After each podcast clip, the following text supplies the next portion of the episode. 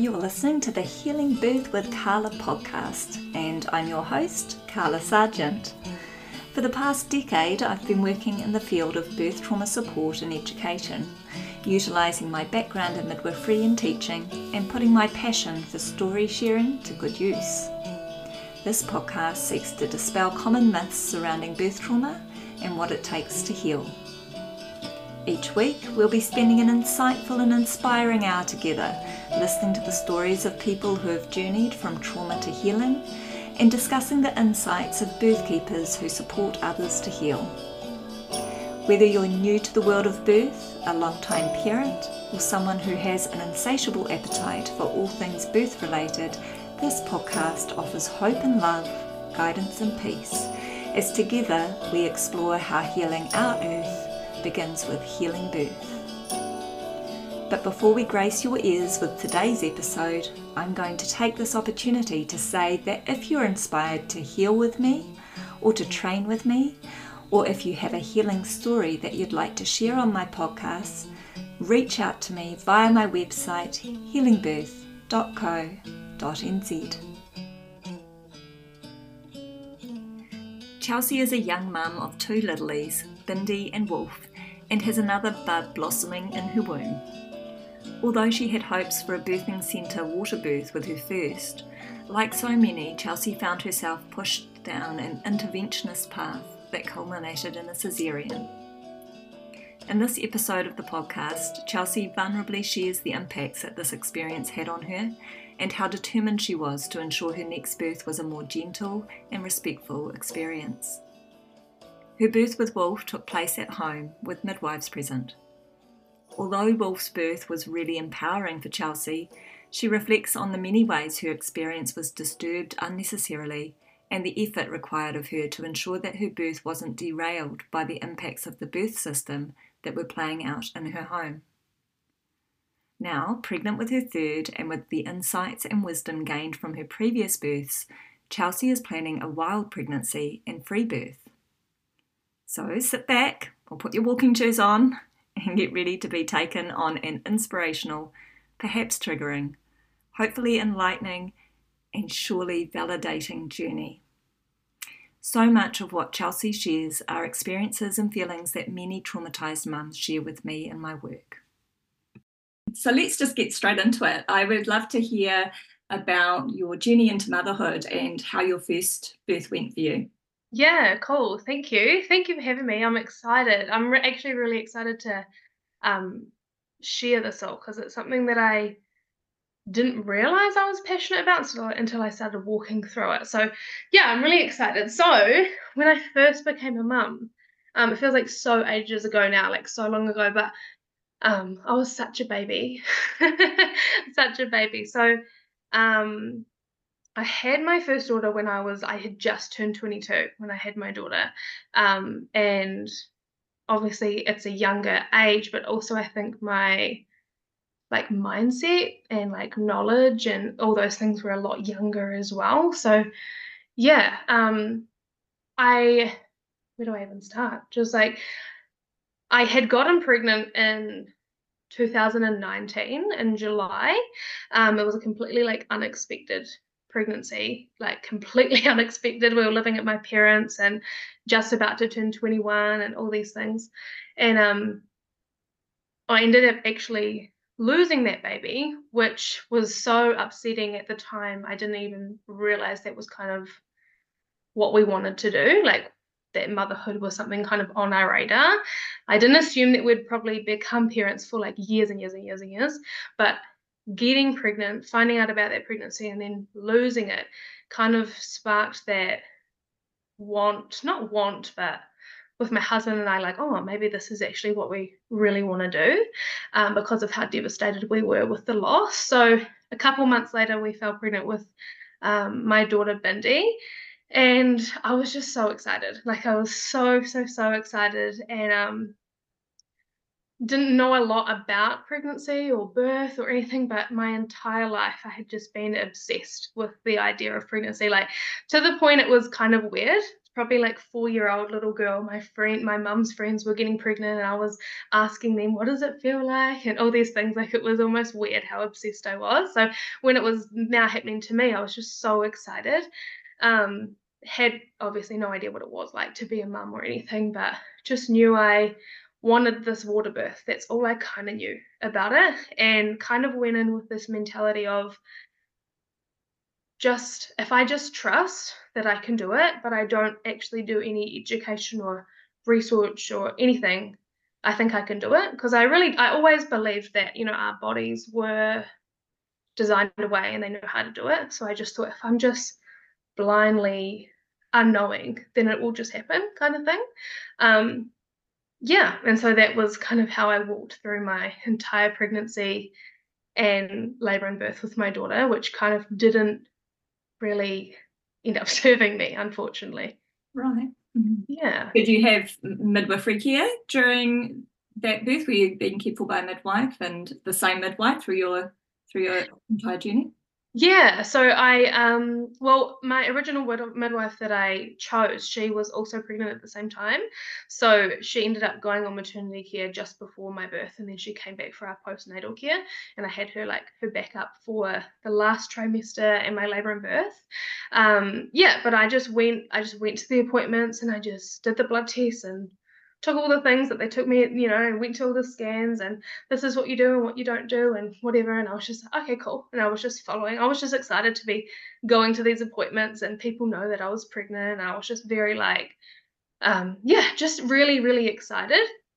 Um, and I had this, I don't even know where I really got this idea of like a water birth, natural water birth from, but I just had it so like that's really, really, really what I want. Um, but every single woman in my entire family have had either a C-section or a very heavily assisted birth. So that kind of played on my mind a lot, and I actually had a lot of conversations with them throughout my pregnancy of that they didn't believe that was going to really happen for me. That because you know of of our family history, I guess, with how they birth, and they just believed that was how we birth, and you can't choose it; it just is. That's just how it is. Um, and I was, yeah.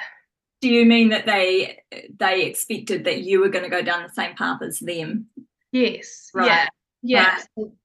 And were so, you planning like you you're talking about this vision for having a water birth in your mind at this stage was that um, in the hospital or in a birthing centre or at home? So it was and I pictured it in the birthing centre, the one super local to us. Um, and it's funny because at the time when I had said I want to birth at a birthing centre in the water, my family thought I was completely nuts. Like they were like, how could you do that? And it's so dangerous and all this stuff, just because obviously of their own experience. Um, but I was just super conscious of that and know like how I felt. I think I can do this. I know I'm, you know, so I just tried to protect my conversations and my energy that I was having with them, but didn't really do anything more than that. Didn't understand how birth worked or why C sections maybe happen or anything like that. I just was like, I'm not going to talk to you about it and I'll just hope for the best kind of thing. Yeah. Mm, okay.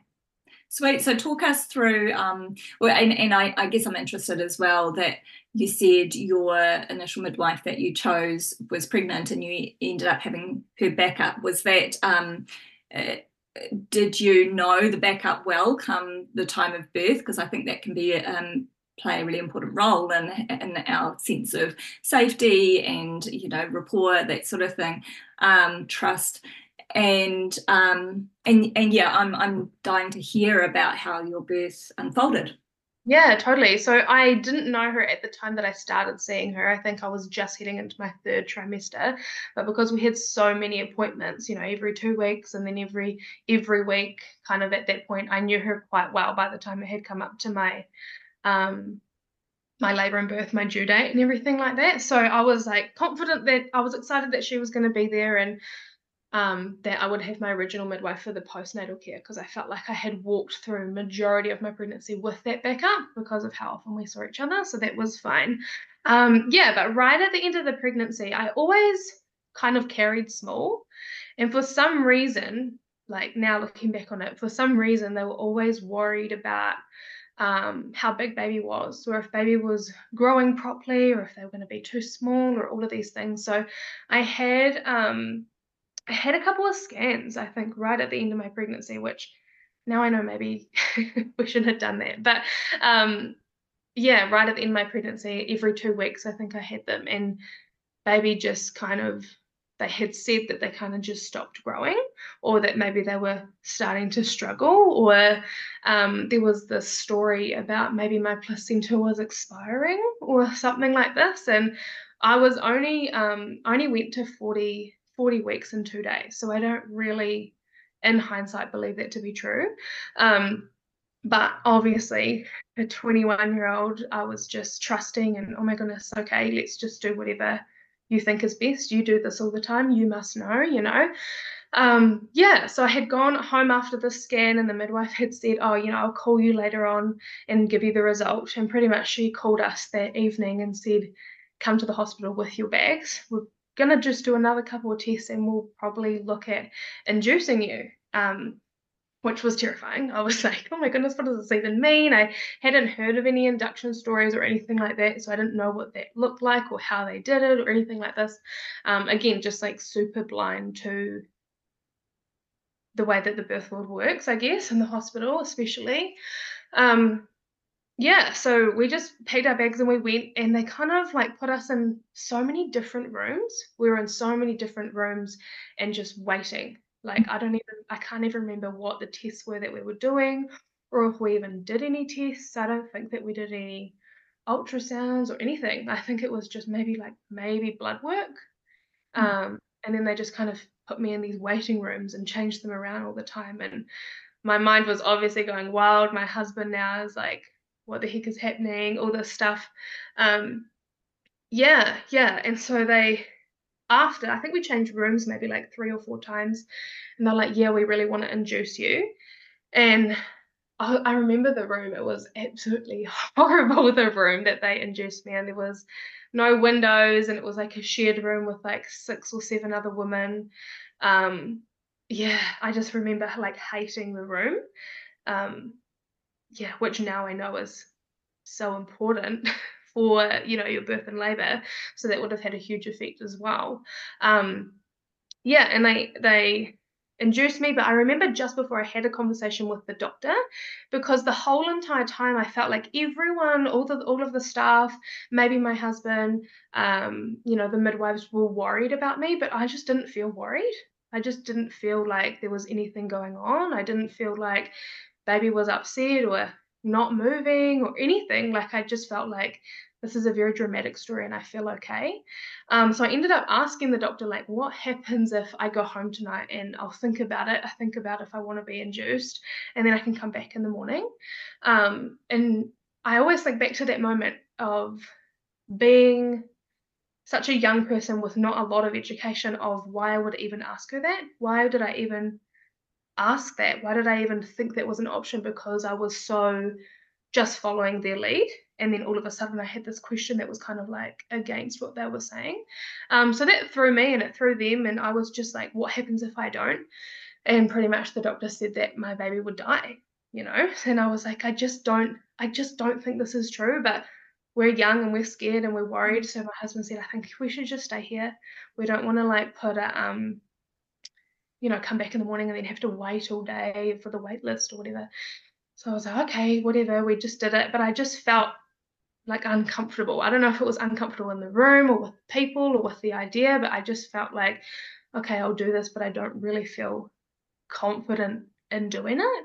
Um, yeah, but obviously I don't want my baby to die, right? So yeah, so we ended up doing that. I think they used a um it was like a like an insert, like they inserted this like tape into it. I can't remember exactly what it was. I think they call yeah. it a pessary. Um, yeah. Yeah. It was something like that. Yeah, it wasn't the balloon. That's all I know. But it was like they just inserted this tape. They said it was between my cervix or something like this. Um, and I didn't really feel anything all night. I stayed there by myself all night. My husband went home. And then about seven in the morning, I just woke up to these really like strong period like cramps. And I was like, oh, yay. Like, I'm excited now. You know, we're going to have this baby. And it's it's working. And I called my husband, hurry up, hurry up. And I was so uncomfortable and I didn't know how to move or in this tiny little room and there wasn't a lot of air and everything. So I was like in a lot of pain just because of how uncomfortable I was as well. Um, but yeah, yeah. So that's pretty much the start of my labor. And I remember them telling me they weren't going to move me to. I was still really solid on having this water birth, even though we are at the hospital. So they only think I think they only have one or two rooms with a pool in Christchurch Women's. So they were leaving one of those rooms free for me, quote unquote free for me. Um, and yeah, they said they weren't going to move me until I was in active labour. They said, which was about four centimeters. And at the time, I had heard a lot of stories about these centimeters. So I really clung tight to those how how far I was. Um, it took me a long time to get there, like pretty much that whole day. Yeah, to four centimeters. I think I got it was like 6 p.m. that night, and I had been in labour pretty much all day in that tiny little room. They wouldn't let me um, leave the hospital to go for a walk or anything. So they thought I was going to run away because I was asking them all these questions, you know. So um, yeah, just in this one room all day, really claustrophobic, really uncomfortable. And my husband's just worried, He doesn't really know what's going on. And I was getting people to check me nearly every half an hour because I just wanted to move so much, which in hindsight probably didn't help at all. Um, yeah, but they finally moved me to this room about six o'clock that evening.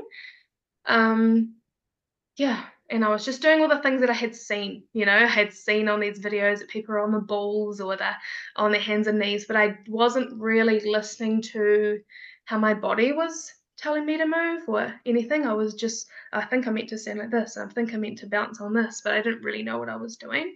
Um, yeah, and again, just felt like check me, check me, check me, check me, because I just wanted to be ready. I just wanted to be ready to go. I wanted it to be over with. Um, and yeah, my the tape ended up falling out, and then they said that was a really good sign. Um, that you know my body had taken over and now it was in labor on its own or something. And then when we moved to this new room, it had slowed back down. So they gave me um, I can't remember exactly what it's called, but they gave me was it the oxytocin drip or yeah. something?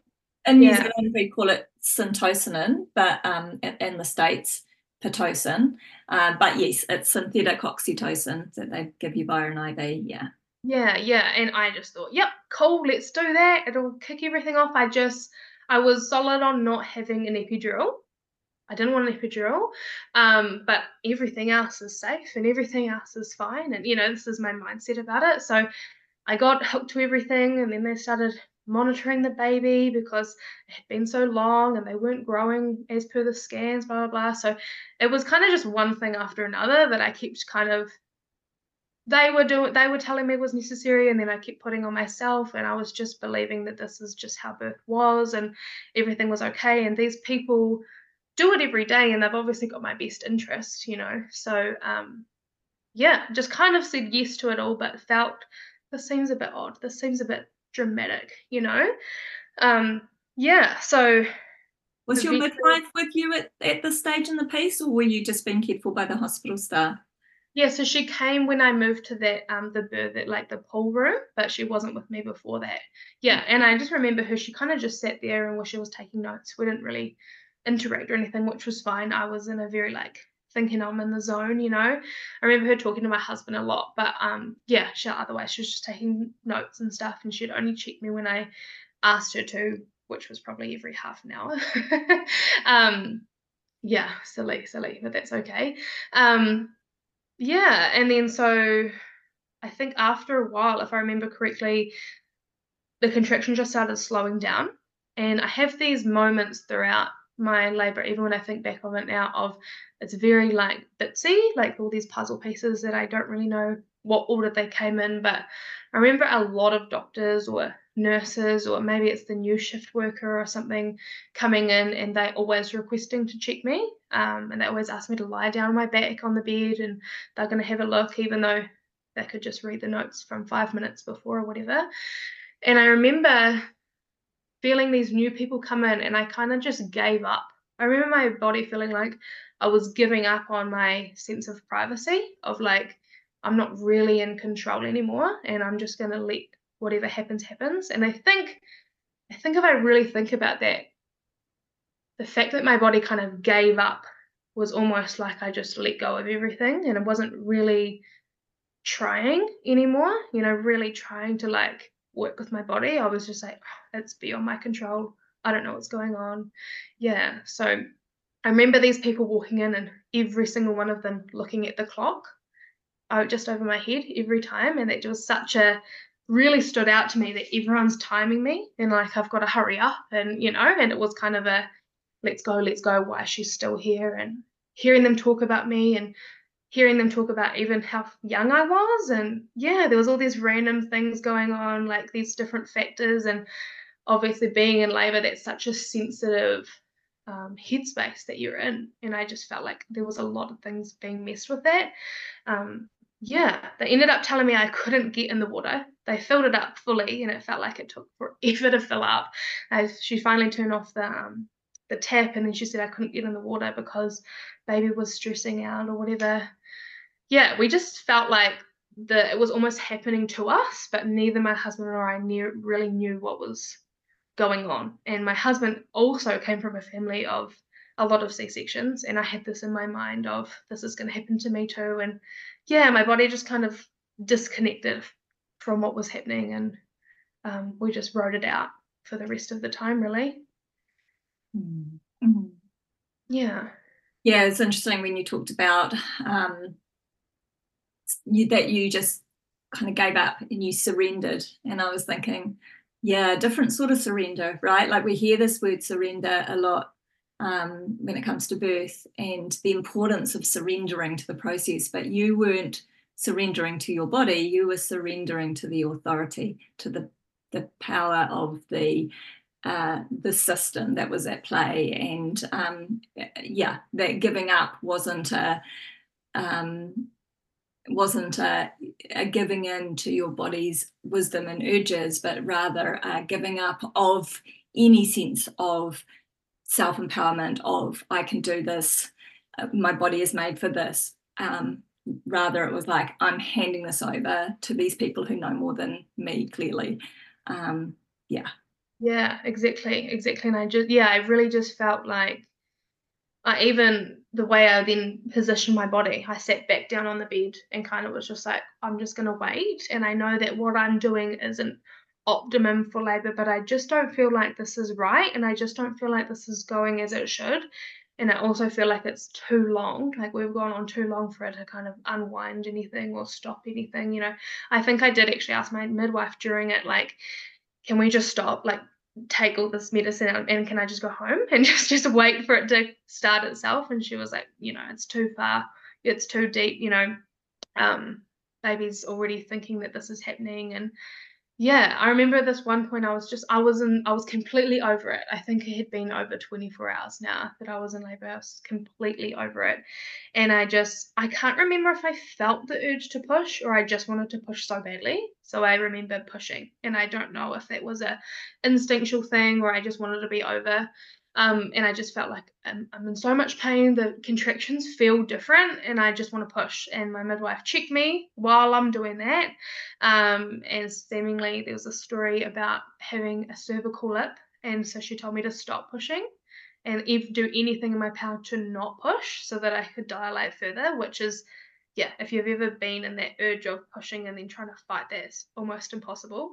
So yeah, just again, being super uncomfortable and going against what I think my body is telling me and having to wait for this lip to disappear or whatever. So, and it didn't, I just didn't. And then I kind of started shrinking back down centimeters wise. And yeah, and then I just kind of accepted what that story was going to be and was just, just heartbroken, just really heartbroken because I think I was attaching myself to proving my family right. You know, I didn't want to do what everyone said I was going to do. I didn't want to have that story that everyone had said, oh, you shouldn't birth at the unit, or are you sure you want to do the water because this is usually what happens in birth? And I just wasn't open to accepting that and then feeling like feeling like that was happening. I just yeah, I was just heartbroken by it. But I I knew baby was fine. I could tell baby was fine, even though this wasn't the story that they were telling me. Yeah. Do you understand now about the the body closing back down like that? Like you talked about, you know, the centimeters started getting less. So your cervix is closing up, and you understand now, presumably, that that was your body trying to protect your baby from being born um, into a, a, space where you clearly felt unsafe. You know, this is this is the body trying to protect you. It's not the body letting you down. And and I, I just um, I raise this now because I know there'll be plenty of listeners who have had the experience of, you know, being told they were failing to progress, and that being the reason why various interventions or cesarean was kind of um, suggested, um, and and that word failure, we cling on to it and we can often believe that that's about um, our inability to birth without medical interference, where actually the opposite is true. You know, it's it's the interference, the things that are getting in the way of us being able to just follow our body's cues and messages, and um, and that that causes all this fear that the body then says, well, clearly now is not a safe time to to birth a helpless little infant um, into the world. You know, there's a danger in our space, and um, and and rather than within the kind of medical model, rather than recognizing that very very important and clear link between um, what's going on in our minds, the degree of fear we're experiencing, or the degree of safety, um, and just how impactful that is on our physiology. Um, instead of recognizing that and going, okay, she's not feeling safe. How can we support her to feel safe? There's just this uh, going to override, right? We're going to force this labour to continue. So we're going to turn up that syntocinon, or we're going to start it, um, or we're going to, you know, pull this baby out. Uh, so, so yeah, I'm just kind of adding that in there. Um, at the time, I'm sure it very much felt like your body was failing you. Um, kind of knowing a little bit more of your story, I'm sure you've kind of recognized and come to a place of um, of knowing that it wasn't your body failing you at all. Totally. Uh, and I think um, I think because because I remember being so solid on the fact that I know baby's okay. And I felt like connected to baby the whole time. It was just almost my body and then what was happening outside of my body that was I was disconnecting from. Um, yeah, and looking back on it, I had was trying to tell myself, you know, these people are here for me. These these people are helping me. These people have my best interest, but my animal body doesn't know that, and I can't lie to my animal body. So, um, yeah, my cervix closing back up and going, this isn't the best time. wasn't fitting for the medical timeline that they had set for me. But um, yeah, it was trying to, just trying to keep my baby safe. And uh, yeah, I do remember when they came in and, and were talking about, okay, we're going to have to have a C section. I remember them saying failure to progress. And it was like, it stood out like failure, failure, failure. And that's all I could think. And I felt like I didn't. I did I did get to those centimeters. I did get I did this labor and you know, the, the other lady had told me that the um, induction kicked off natural labor and that I was doing it. So when I had this failure written on my notes, it just it really bothered me. And um, my husband kept telling me like let it go if it was just an ego thing and you know i'm just too proud or you know i don't want to have these labels but it was just i just felt like i had done so much mental and physical work in such a roller coaster way to then be listed as failure. I was just really bothered by. So, yeah, I remember that um, must maybe it was the per, the midwife in charge of, of the hospital or it was the person who does the epidural, but they came in multiple times telling me this is happening. Um, this is the time we can fit her in. you know, like this is the next C section time all the other ones coming in a very emergency so she can wait. Um, this is the time we're doing it. And i just keep trying to push it off. Like what if we just wait one more hour? Or can we just see how what what my body will do in another half an hour? And i was just so i was lying down on my back and not actively moving my body but i just didn't want that c-section so much. Yeah so keep pushing it back keep pushing it back keep pushing it back. Um questioned nearly every single person that came in if it was really necessary and what's going to happen. And obviously, I then ended up having to get the epidural um, for the C section. So, yeah, it was just like a lot of, um, I don't remember seeing a lot, but I just remember hearing a lot and fearing, feeling a lot of voices and different hands and people telling me that you're not doing that right. And this is what we're doing now to take over because um, essentially there's a there's a timer on my room you know? So mm. yeah. What was that c-section experience like for you in those first moments meeting your baby? So i was um, really out of it by then. Like i was i had had nearly every single drug that they could give me. Um, just um, like I had had the morphine, had the gas. I think there was something else they had given me, and an epidural as well. So I was just exhausted and quite on you know on these drugs. So I was very out of it. Um, I remember at one point telling my husband, "I think I'm dying." Like I think I'm dying, but I wasn't upset by it. I was like, "It's okay," and I just feel yeah, and you should have seen his face. Obviously, he's terrified. Um, but I was just so out of it, so out of it. And I would, I think, looking back on it, I really would have appreciated if they put on my um, notes maternal exhaustion for C-section rather than failure to progress, because I think that at the end of the day was was what happened. Um, yeah, so yeah, they they wheeled me. I don't remember a lot, but I remember them wheeling my in me in and constantly asking when my husband is coming. When is he coming? When can he come in? Because he didn't. They don't let them go in first or something. Something to do with the um, health and safety or something like that. So they wheeled me in first and got me set up, and then he came in later. And yeah, I don't remember a lot. Like I don't remember a lot at all. I knew that we were having a girl. I felt a lot of tugging, and I believed that I could feel them um, like cutting the incision. But I think that was just a story I was telling myself because I was so upset about it. Because they, um, yeah, they put the epidural drug or whatever up as high as they possibly could so that I wasn't feeling it. And I still told them that I did. But I think that was just a story I was telling myself. Um, yeah, so there's a lot of pulling and tugging and I don't really understand what was going on. I'm just looking at my husband and I'm crying a lot. And then they held the baby up. Um, and I remember like being like, wow, that's our baby. Like, I can't believe we have created her. But she looked scared. So that really, yeah, that really bothered me. And then obviously they ship her away to the table and they're stitching me up. And I was just trying to look over at her. I remember looking over to my right on the table where she is. I can see her little arm wriggling off the side, and my husband's over there shaking like a leaf, like, oh my goodness, my dad now, you know. Um, and actually, the doctor walked right in front of me while um looking at my daughter and my husband, and he said, well, um, make sure you don't get pregnant for another 18 months.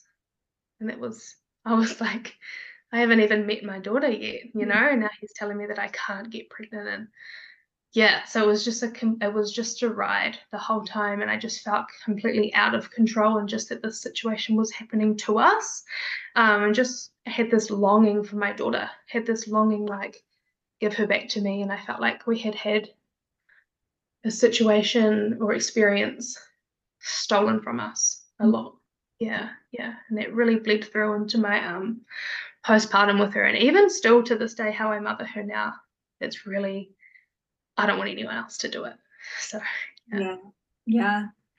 Um, when you say it bled through into your postpartum experience, is there anything that particularly stands out that you'd like to share around what you're getting at there um, that perhaps listeners might relate to or appreciate kind of hearing?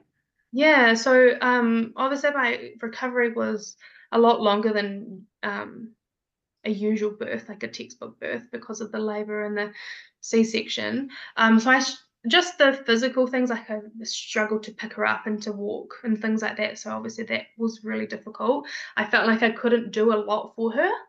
Um, and then so when I stu- struggled with breastfeeding her as well, I felt like this is the only thing that I physically can do for her, and I still can't really. And so that really bothered me. Um, yeah, and now looking back on it, maybe probably most likely the labor and the um, delivery impacted why I was so um, disconnected from her. I didn't have a problem with the milk supply, but it was just getting her on there and feeling connected to her. Um, yeah, I felt for a long time like I was looking after someone else's baby. And I remember telling a lot of people that, that I was looking after this baby and like, I like her, but um, it doesn't feel like my own flesh and blood. That I didn't have that, um, you know, huge, oh my goodness, I love this child for her. And so that again made me feel like a horrible mother. Um, but yeah just realizing that actually that was my hormones and things got messed with and that's why. But um yeah i think it was i remember like to the day it was like she was three months old and i was bouncing her to sleep one time this really stands out.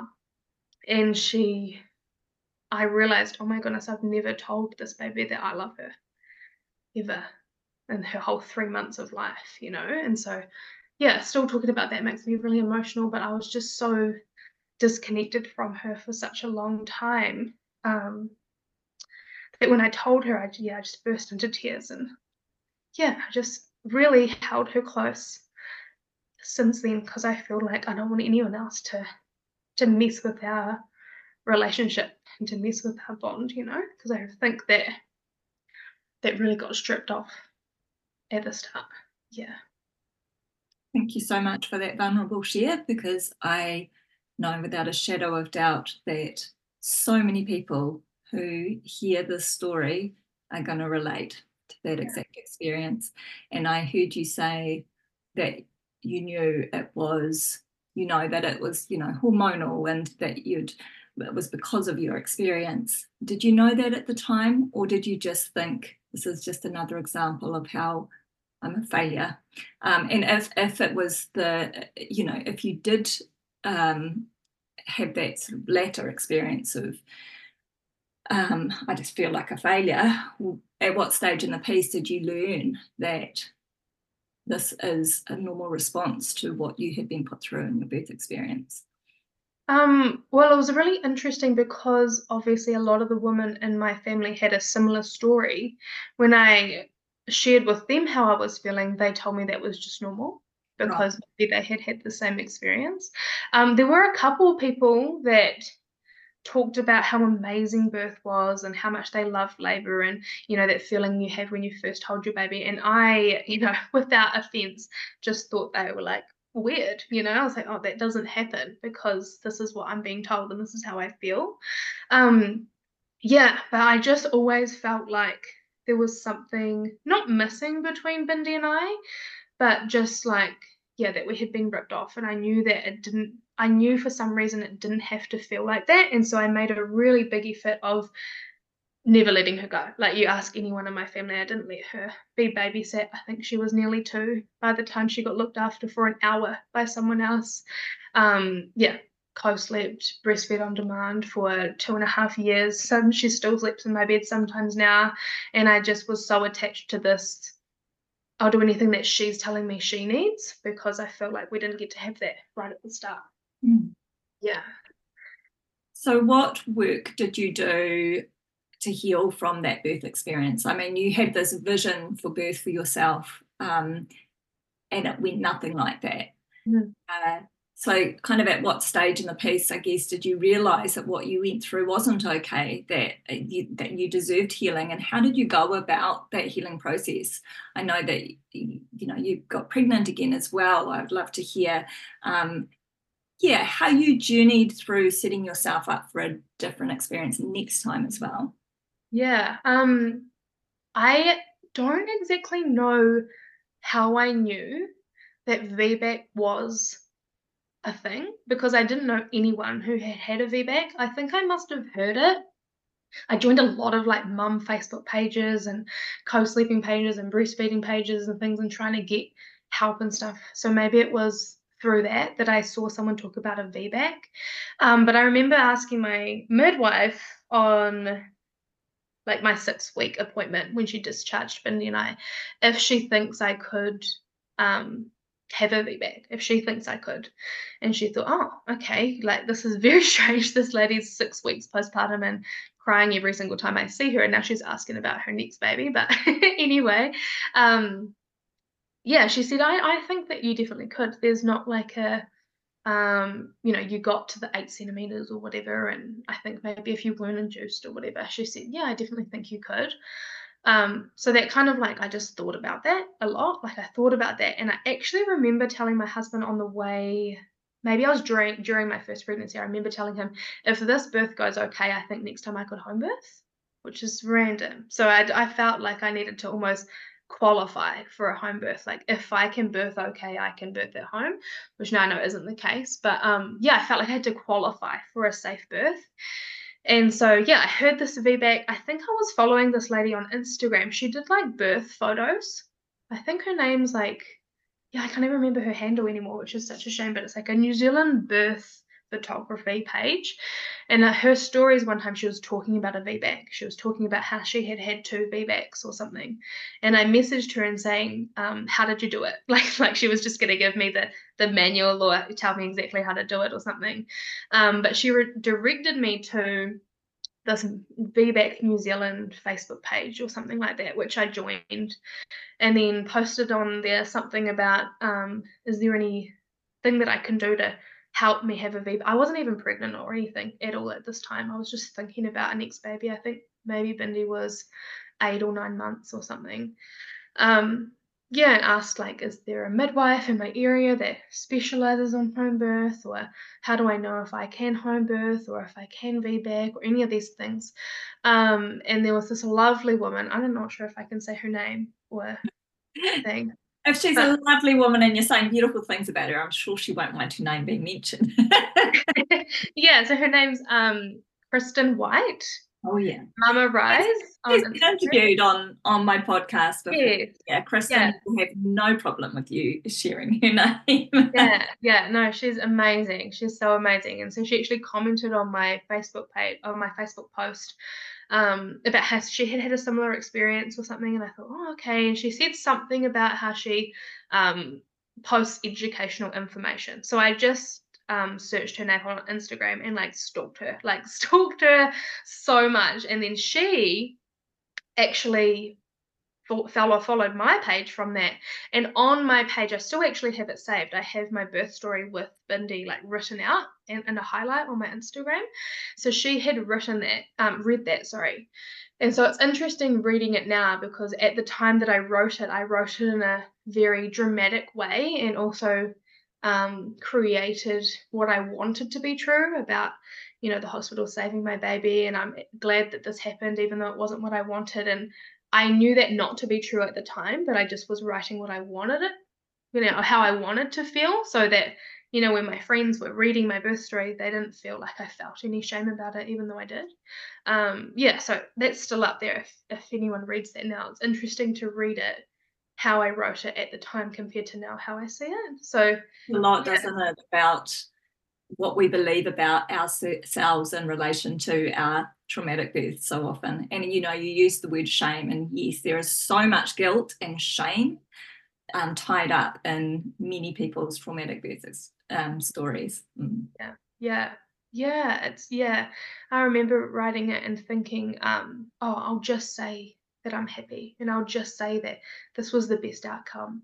And I had had a lot of other friends have C sections at the time say similar things, so I didn't want to upset anyone or anything. But now looking back at that, I can just see that I was trying to make it okay, but I why wasn't. Yeah. So anyway, she had read that story and um, she reached out to me through there now that she had a full picture of what happened during my um, labor and birth and she said that she was more than willing to kind of um, not educate me on it, but suggest things of why this led to this and you know maybe the induction didn't need to happen maybe it did you know or how the induction can then lead to c-section and kind of break it down. And she was so careful about not upsetting me because i know um, that's a really sensitive story and topic and a lot of people aren't willing to kind of unpack that, but I was just so interested in this VBAC and everything. So I said, yes, give it to me. Like share everything, don't hold back or anything. So yeah, we had a lot of back and forth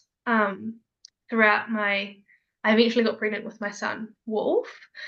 Um, I think Bindi was 15 months old when I got pregnant with him. So yeah, so um, yeah, we had a lot of back and forth about VBAC, and I learned that um, the best possible place to achieve a VBAC was at home, which was so like terrifying for my husband at the time. He trusted me and he thought, oh, yeah, like I'm going to do what she wants to do because it's her birth. But, you know, we've just come out of this C section story and now I want to just do that at home. And he's thinking, oh my goodness, no way. Um, yeah, but he was open to learning and I was educating him nearly every single day. We were having hour, two hour long conversations about, you know, um, the birth hormones and what um, really enables them and helps them to thrive and why I think this and really unpacked the story of what Bindi's birth I believe to be and then actually what it may have been truthfully that maybe there was um yeah yeah, just that there was a bit of a rush on it and that they were just trying to push me through and um, that the induction may not have had to happen and that the induction didn't need to happen, which is why my body didn't go into labor. And then that messed with the hormones of breastfeeding and postnatal um, connection and all of these things, you know. And so I was just like obsessed with educating myself about it and was really confident in my home birth. Like I was really, really confident. And again, my entire family obviously thought I was completely nuts. they, yeah, thought it was really dangerous and that I was crazy for wanting that. Um, yeah, but I knew with the information that I had um, learned specifically about how the hormones work together in a safe environment in um, you know dark settings with people that are familiar with smells that are familiar um, that that's how birth really thrives. And yeah i I, I don't know if it's, it's kind of not related but i think it's really fun to share. I remember learning that it's actually illegal to induce cows because it messes with their milk so much and I remember um, someone else telling me about, you know, if a, an animal in a zoo or something goes into labor, you leave it alone because, you know, these people are so aware of how interference and induction and intervention by other people that aren't familiar to these animals can mess with it, but yet it's okay for humans. So I thought that was really interesting. And yeah, I was just I was just obsessed with learning about how these hormones thrived when when no one touched us. Yeah um, it's absolutely relatable those those um, things that you learned that you just shared with us. Uh, because we are animals we are mammals and um, those same things apply to us. You know if we're induced it does mess with our milk supply. Uh, if yeah if we are feeling scared observed watched um, with expectation you know you talked about noticing that every doctor or midwife that walked in the room and was assessing your progress was looking up at the clock above your head every time. Uh, you know this is yeah this is going to be fear inducing. It's going to to cause us to um, doubt ourselves or to put pressure on ourselves to perform. And likewise for you know that fear that animals experience um, and you know when they're being um, observed in birth by humans or um, or that we experience as humans, that fear is going to impact the physiology. It's going to impact those hormonal flows. It's going to put you into fight or flight and or freeze because we can't fight and we can't flee in birth. Um, and that's going to slow your progress. That's going to stop you from being able to do what your body is designed to do to get your baby born. It's going to increase your sense of pain. Um, or your level of pain, it's going to increase the likelihood of your baby getting distressed. There's all these flow on effects. So, safety that you learned happens when you are in a space where you feel, um, you know, where there's dim lights, where there's not these prying eyes, where you feel like it's your space, which for most people that's in their home, um, is so key to supporting our physiology as mammals who you know for the huge majority of us shouldn't require any interventions in order to um, get our babies safely born yeah. and not just safely born, but born with maximum reward for mum and baby as well. Um, I just want to come back to you saying that uh, Kristen's from Mama Rise, uh, and I will um, link her uh, her work in the in the uh, podcast show notes um, for anybody who wants to follow her. She um, so she has a particular interest in uh, in VBAC and getting you know getting word out there about um, how to you know successfully beat VBAC essentially um, and to dispel a lot of the myths that exist around uh, around birth and VBAC. Um, so she, yeah, she does that. She's now a doula, um, and she also did my healing birth practitioner training. So she she's got those skills to work with people around who have experienced a traumatic birth, helping them to unpack that story. And it sounds like she was a really key part for you in um, on your healing journey and and in that preparation for um, Wolf's birth. Um, is there any, yeah, was there any, is there any other tools or resources or anything that stands out to you in particular that was helpful for you in in setting yourself up for this for the for Wolf's birth? Yeah, so I did I just love the way that she um really can articulate. She calls it the hormone cocktail or something like this, like the birth cocktail or something. Just the way that she can articulate that is so easily understood. Um, and I remember we did her VBAC workshop. She's like a VBAC workshop that she does every six months or something. Um, and my husband and I watched that together, and I felt like I knew everything that she was talking about because I had stalked her so much, you know. But it was really good for my husband to understand this isn't just something that Chelsea is like stubborn and wants to do. It's actually backed by you know, physiological birth. This is how birth works. Um, yeah, so that was really cool. That was really, really cool. And I was just excited to do that. And I also felt like birthing at home, um, we didn't really have to tell anyone that I was in labor because no one would have to go and look after my daughter. Um, we wouldn't have to find care for our pets or, you know, and also, so it really could be like a special little time and like a, not a secret, but just that it really could be um, protected because my you know my family was messaging my husband a lot throughout the process of my daughter's birth so even felt like there was time pressure or prying eyes on me through a phone you know?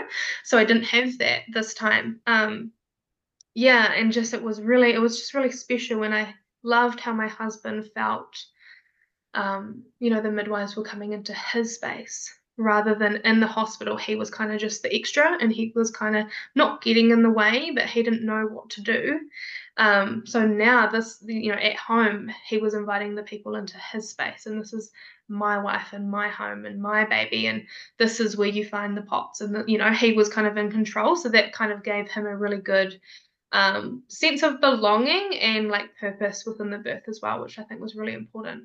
So yeah i just i just really dived into um, how birth works, how birth works, how like that's and anytime anyone asks me or suggests something, I always say figure out, learn how birth works, like with the hormones and what enables those hormones. Because I think once knowing that, I always had this doubt of is my body actually capable of doing this process? But once I understood how it does work, I it was harder to doubt it. Um, yeah, and I set up really pretty lights and had like this birth affirmation board and I looked at lots of pictures of it sounds a bit crazy, but I looked at lots of pictures and um, of natural birth, of like seeing that so it didn't feel scary or oh my goodness, what is happening to this woman? Or I looked at lots of calm births or lots of home births. I didn't watch all the dramatic hospital stories or yeah, it was really like particular about the things that I was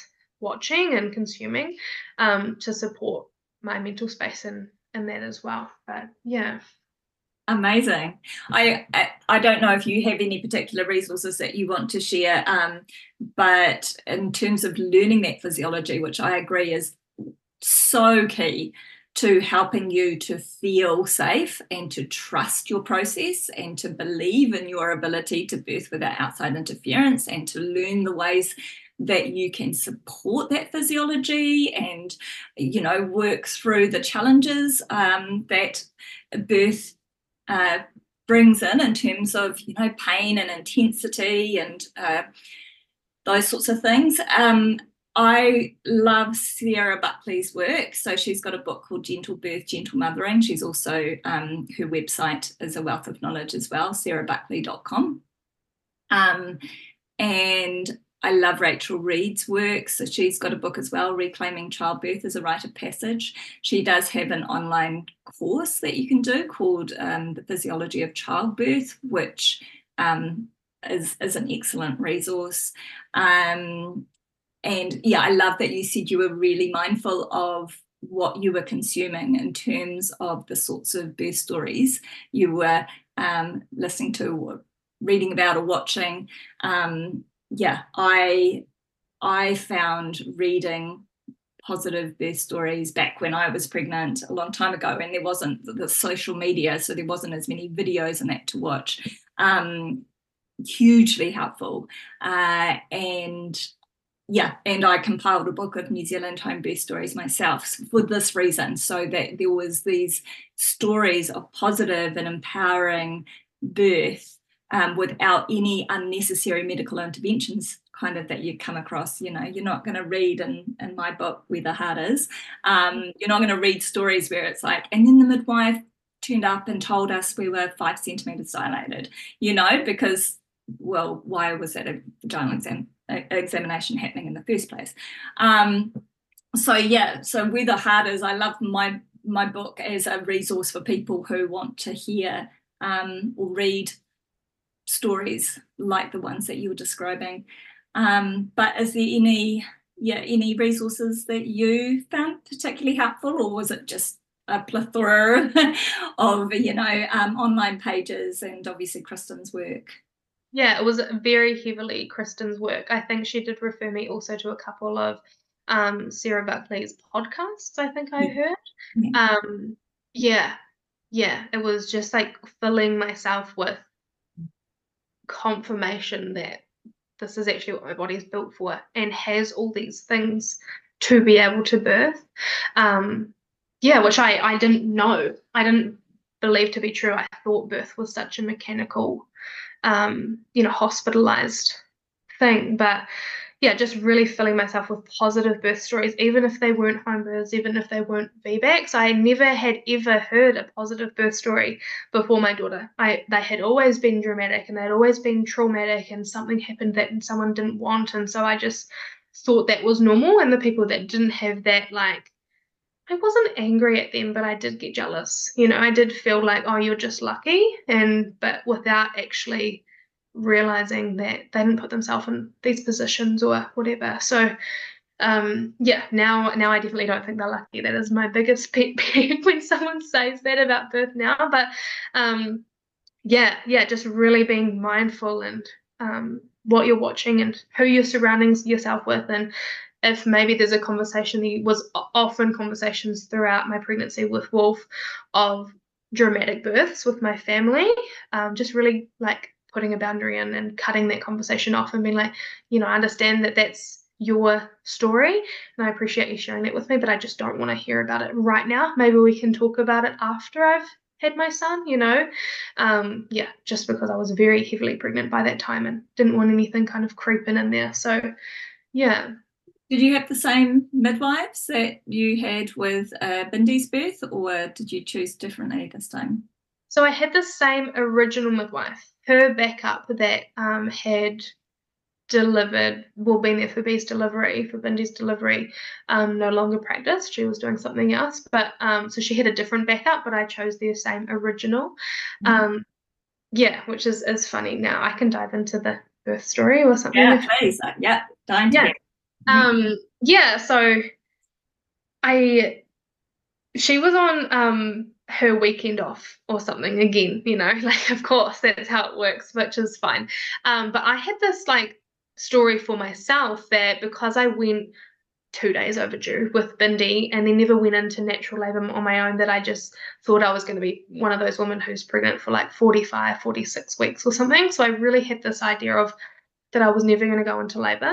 Um, which I was okay with. I keep saying like I'm happy to be pregnant for 50 weeks, you know. Maybe I wouldn't have been at the time, but I just didn't want anyone to touch me. Um, yeah, so I went into labor actually like the day before. Yeah, the day before I was 38 weeks, which was totally unexpected. Like I really did not see that coming. And I had um, I had taken my daughter with a friend to Chipmunks on the Wednesday, so I had Wolf on the Friday.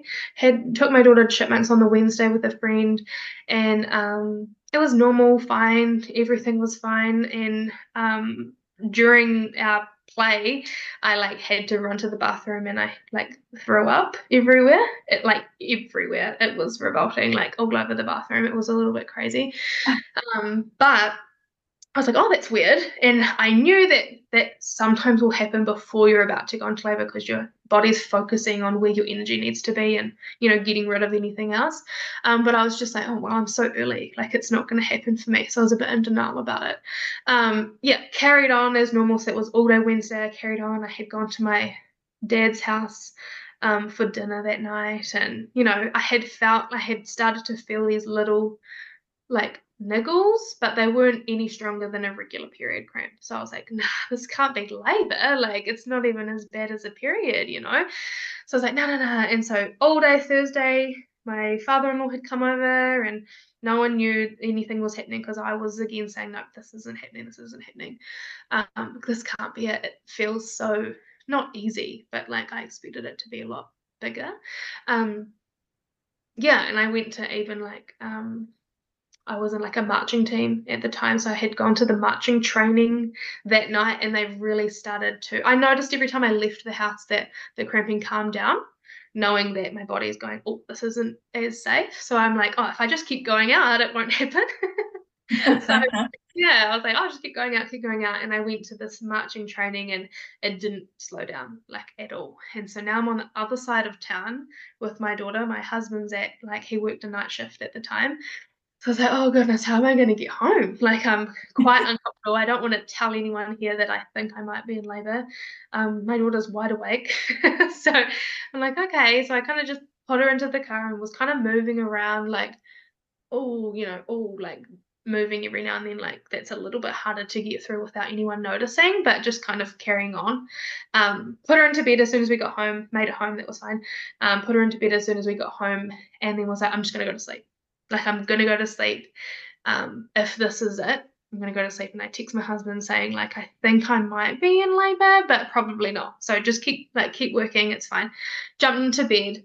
Um, and it just went for it. Like it really ramped up, and it was like, okay, like, you know, her daughter's asleep, she's at home, everything's safe, let's go. And I was like, no, like, oh my goodness, I'm so tired. And, you know, so I got my little combs, had learned about like, you know, um, refocusing the pain. Like, so I had was squeezing combs in my hand to kind of distract myself, and it just wasn't working. So I ended up calling my husband saying, "Yeah, I think it's time."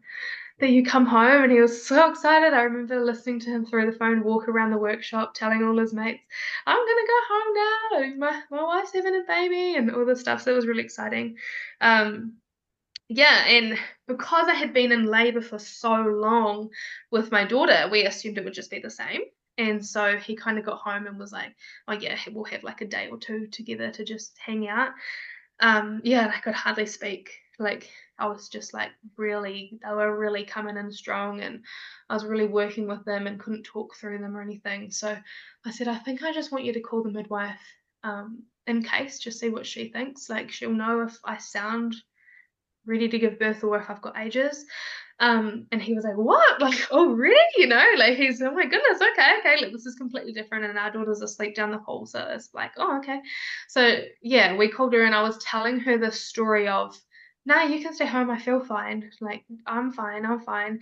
And she was like, there's no way that you're that you're not giving birth in the next couple of hours. So she came over, but it was our um the backup midwife again because it was my other midwife's um, weekend off or something.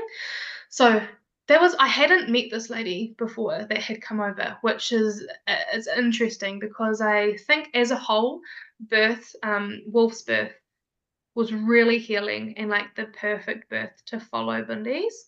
But there was a lot of things throughout it that now looking back on hindsight, I go, oh, that was what I was doing, or that's what was happening, or that's why this happened, you know, whatever. So, um, yeah, which is, you know, we can talk about that and as it comes through.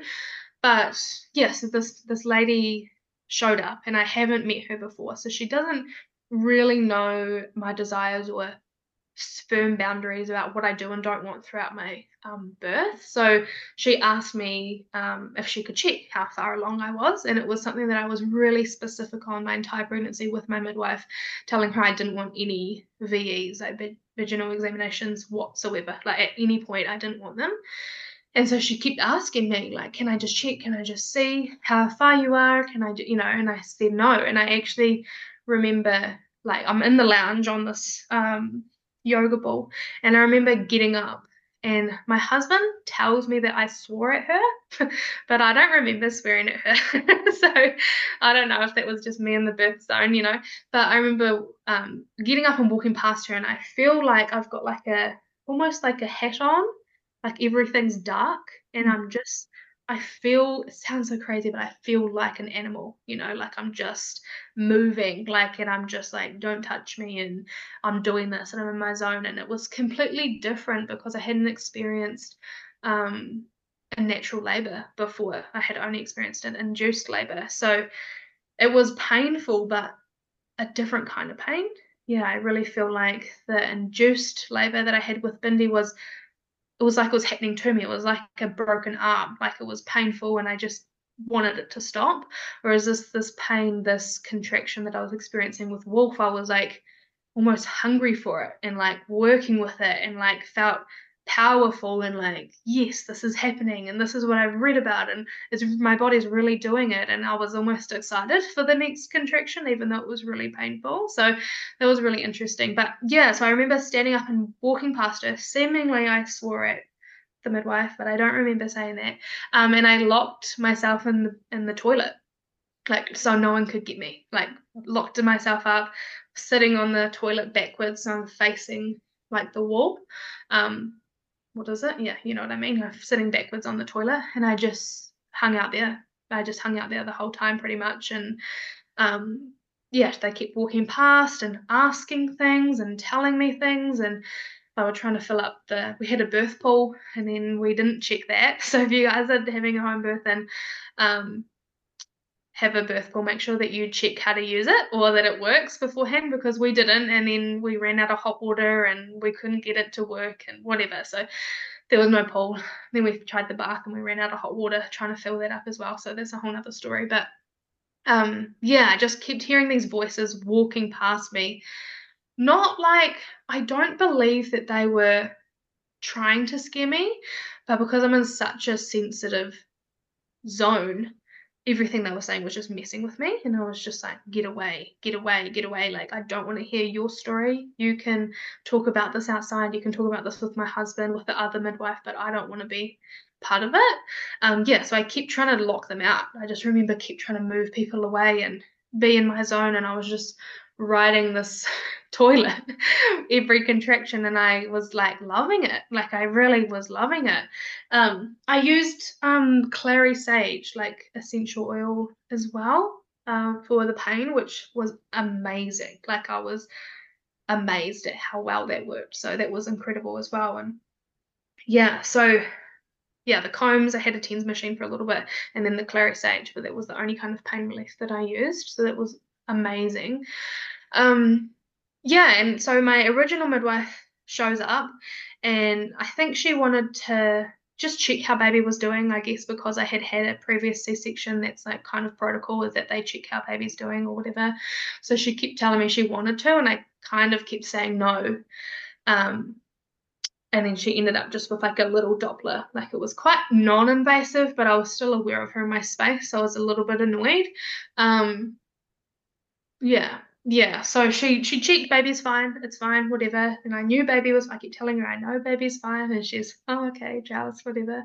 Um, yeah, so then I felt this very um big like not to push, but just like there's something coming. You know, there's really something coming.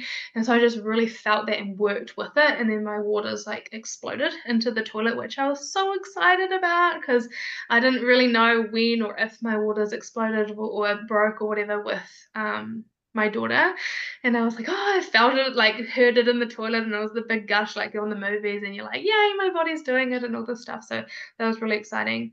Um, and yeah, and I remember feeling okay, this is it feels really different now. The label is feeling really different because obviously baby's head's like down and there's nothing in between, um, like any sponginess between us. So it's really like, okay, we're about to go. Um, and yeah, my midwife asked if she could check the waters just to check, like, you know, that she's just doing her job. Um, and they were like a tiny bit green, she said, or they had like a little bit of a yellow fluid through it, but nothing that again, obviously I'm not a professional, but nothing that I was worried about. And so they were kind of again telling me the story of, oh, maybe baby's done poos, or maybe there's a bit of meconium, or maybe baby's starting to get stressed out. But I was just so like, no, I'm not like, don't, I'm not going anywhere. Don't tell me the story. I know baby's fine. Um, which I think annoyed them a little bit. But um, my husband just again thought I was being stubborn or something. But I was like, I know that baby's okay. Like I know that whatever's in the waters is okay. I just felt like I wasn't worried, you know. Um, yeah, so I'm now trying to push on the toilet, and they had put like a towel in between the toilet so that if I did push baby out, didn't fall into the bowl. but I was just, I don't want to come out. I don't want to come out. I don't want to come out. And they said, hey, I really think that you should you should come out, which um, I think when you're in the birth zone, because you're not using your like logical brain, you're using your instinctual brain, you can't really think about decisions or make choices. You're just like, this is what I want and this is all I know that I want. So when someone's kind of asking you the same question again or encouraging you to do something that maybe you don't want to do, I almost felt like I kind of just did it so they stopped talking, you know, like you're annoying me now, I'm just going to do this, even though I don't really want to. And like, yeah, I was a little bit annoyed by that at the time, but just in this birth zone. So, anyway, we moved out into the lounge, um, just on a birth mat that I had made um, out of like a duvet and some sheets and stuff, which was also a really fun thing to do during my pregnancy. Um, and yeah, I was just on my hands and knees and just kind of feeling it, not really knowing what I'm meant to do, but when I feel like to push, to push. And so, yeah, that's what I was doing. And then um, I feel like the midwife was maybe worried about this lip again, the cervical lip, which annoyed me again um, a little bit because there was the same story that I had throughout my um, labor with Bindi. And I learned a little bit throughout my pregnancy with Wolf that maybe the cervical lip isn't like a real thing. Like it's a thing, but it's not something that would impact your baby or your birth too much that we should really be worried about. So this story was kind of annoying me because I just wanted to, yeah, I was like, get out like I'm doing it. Um, and then I also got not yeah, I'm like being careful about my language, but um, was asked to do another VE, and so I, I ended up just doing that so that they would stop asking me, which was a little bit annoying. So they got me to sit on my back, and they did it while I was on my back, and I was writing these contractions. It was quite painful, and I was annoyed, but I was like, let's just do it once so we can, you know, just continue. And so I was kind of feeling like the labor and the birth was everything that I wanted, but there was multiple points throughout the labor that I felt like they were trying to derail it and bring me back to the hospital and that it was going to be the same story that it was last time and just planting those little bits of doubt um, in my mind on my body that you know, I have talked to them about it since, and they have said that's not their intention, and they're just trying to give you like a full picture and conform, like informed consent and all these things. But I just um, wasn't in the space to to hear that at that time.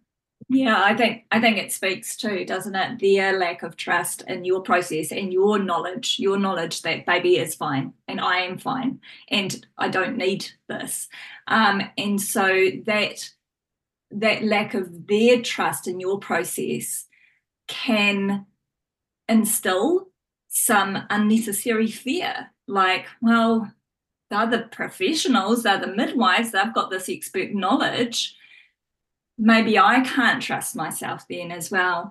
So um, yeah, it's it's it can seem like you know, it sort of sounds like you're, you said before, I'm going to be careful of my language. It's like, no, don't be careful of your language. You know, it, it wasn't a little bit annoying. It was not okay. And it was messing with, um, yeah, your ability to just get on and do what you, you knew you could do. Um, and so, yeah, I, I think we can have this tendency to, um, minimize what these well you know like most people get vaginal examinations it's not that big of a deal. Like uh, you know I, I, should just let them do it. No it is a big deal. It is a big deal. And um and so yeah i love that you're speaking into this. I don't think it i i don't think the intention of these midwives um is ever a bad one. I don't think that at all. I think it's coming from a place of the culture that they've, you know, come through in the midwifery program and and the fear that's instilled in us around birth and their, you know, reg- the, their regulatory kind of um, body that's overseeing their work and uh, enabling them to maintain their certification and all those sorts of things they're going to impact that's going to impact them. Like the midwife might have believed that your baby was fine and that she might have believed that you you know when you said no i know my baby's fine i don't really i don't really need the heartbeat to be listened to um, she may have well believed that, but knew that if it wasn't in your records that she had listened to the fetal heart and put it down what it was, that that might have negative consequences for her if, God forbid, your baby, you know, there had been issues. So, so I think the intention isn't to undermine you and your process. The intention is to feel safe in their own practice, right? To feel like they are doing what is required of them as a midwife in order to maintain their, their certification. And I'm mm-hmm. sure that this, you know, this this will form part of the story as we go on to talk about your current pregnancy and your plans for that, right? Like, um, you know, we think if we're giving birth at home, with obviously a home birth midwife present, that that's that's the very thing we're avoiding is this kind of introduction of these um, unnecessary interventions and unnecessary kind of like fear um, instilling kind of experiences. Um, and that's not necessarily the case. And some midwives definitely, um, you know, do do work outside of the system like they you know they really um uh, it's it's all about the woman's autonomy over and above them you know um, uh, doing what they are supposed to be doing as a you know. No totally and i think that these concerns or maybe like protocols or processes that these midwives have or even when you're talking to other women these stories of like of what happened in the hospital that everything they're concerned of you know when i talk about having a home birth or that they go but what if? I think those are real concerns and they're real things that happen but within that system. Mm-hmm. and you know they, this is these people's real truth and this does happen a lot and these are real risks but because we're in the system. And so um yeah i just think coming completely out of that and then people being like are you not worried about x y and z? It's like no i'm not because actually the hospital is, is where those things happen. And so that was something that i really heard of all these traumatic stories and the c-sections and the inductions and the episiotomies and the ventouse and all these births they don't happen at home you mm. know? They don't happen at home. And of course they don't happen at home because we don't have the tools there for them chelsea but um also the transfer rate is a lot smaller. And mm-hmm. so, yeah, a lot of people will tell me, but what if? And I say, but okay, so what if there is a real emergency?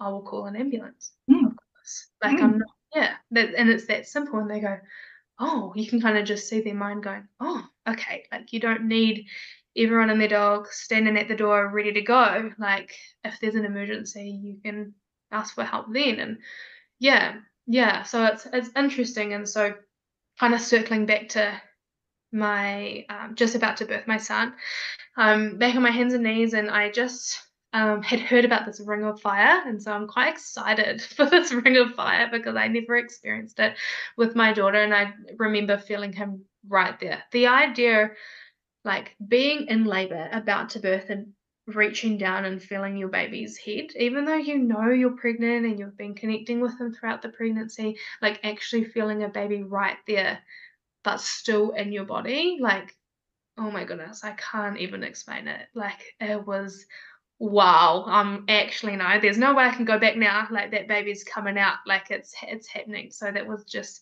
oh my gosh okay like he's okay i know he's okay i didn't even know he was a he at that point but um yeah so it was kind of just a, a really big push i kept the midwife kept telling me that every contraction i was having I'd push, and then as soon as I'd kind of feel that burn or that ring of fire, I'd kind of back off a little bit. Just so she was like, I need you to kind of push through it. Like I need you to feel it and go anyway. So that's what I did. Um, and the baby came out, you know. So yeah, I don't know. I don't know enough to be like, should I have pushed through it or should I not have at, at this point? But um, um, what what do you think would have happened, Chelsea, if the midwives hadn't been there? I mean, specifically around you just said, you know, the head was right there. You were feeling the the the burning sensation, so that you would push, and then you'd feel that like stinging pain, and you'd stop pushing, and the midwife told you to override that, you know, sort of push past that. What do you think would have played out had the midwife not been there? Had you not had that person saying that to you?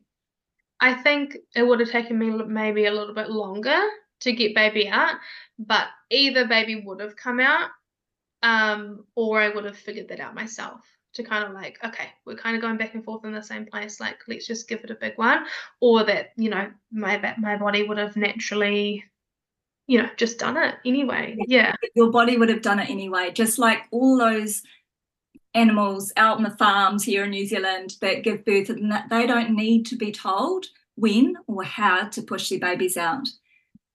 And it would it's a, it's a very rare thing that the, the baby would get stuck or there'd be issues right? Like or that the baby would be born compromised.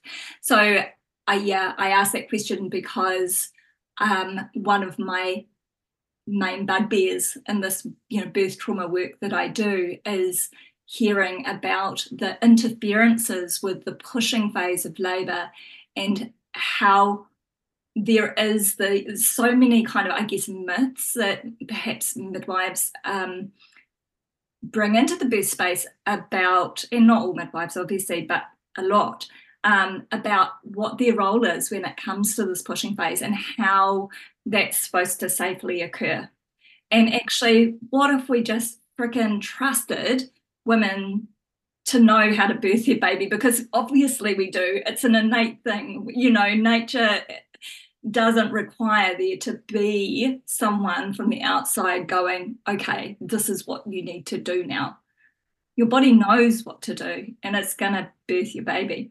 Um, and, you know, like a lot of people do have that. Um, you know, they talk about the baby bungeeing, um, kind of like, you know, coming and going, coming and going, and um, and and being advised by the midwife to kind of write like we need to get the you know the baby mm-hmm. born or um, you need to give a real good push but actually that kind of um, burning and then easing off because you're stopping pushing or um, the baby coming up and down and taking its time is really really helpful in terms of allowing your tissues to really stretch up. So i wonder how many you know bad tears, for instance, might be occurring because people aren't doing what their body, they're overriding their body's messaging. Yeah, yeah I, I have a story from my first birth where I was birthing at home um, in the in the water.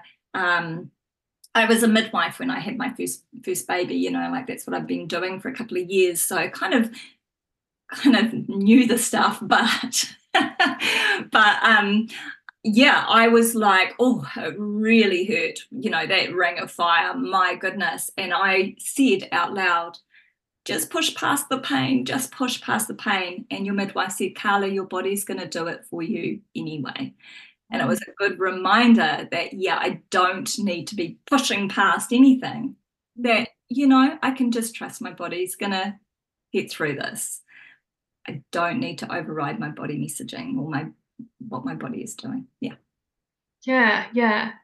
It's interesting, isn't it? Like all these stories um, that we kind of create or that we're told that maybe looking back on them change, you know? Or yeah, it is interesting because um yeah, so anyway, my son comes out. I did have a little bit of a tear, so we'll talk about that in a second.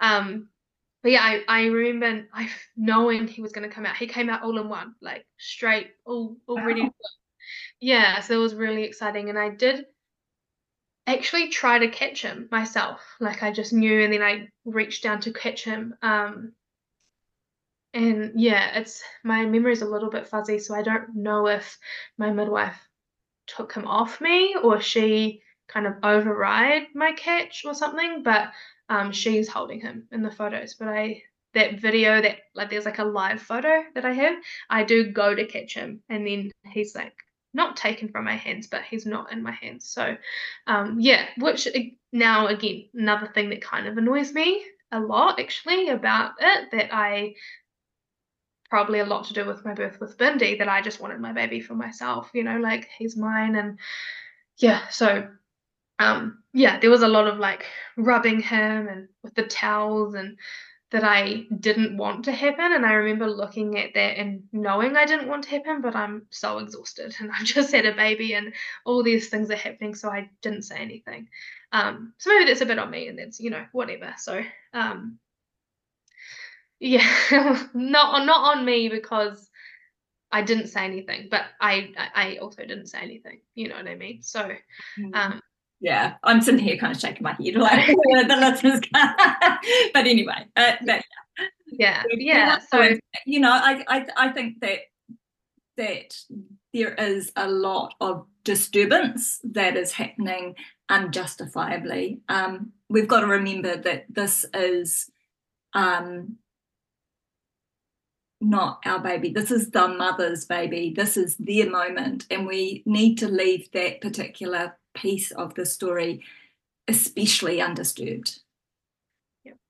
We should not be putting our hands on a newborn baby or interfering with that moment where a mum is meeting her baby, where they're meeting each other for the first time outside of, you know, being kind of one body, um, unless we are seriously concerned about something.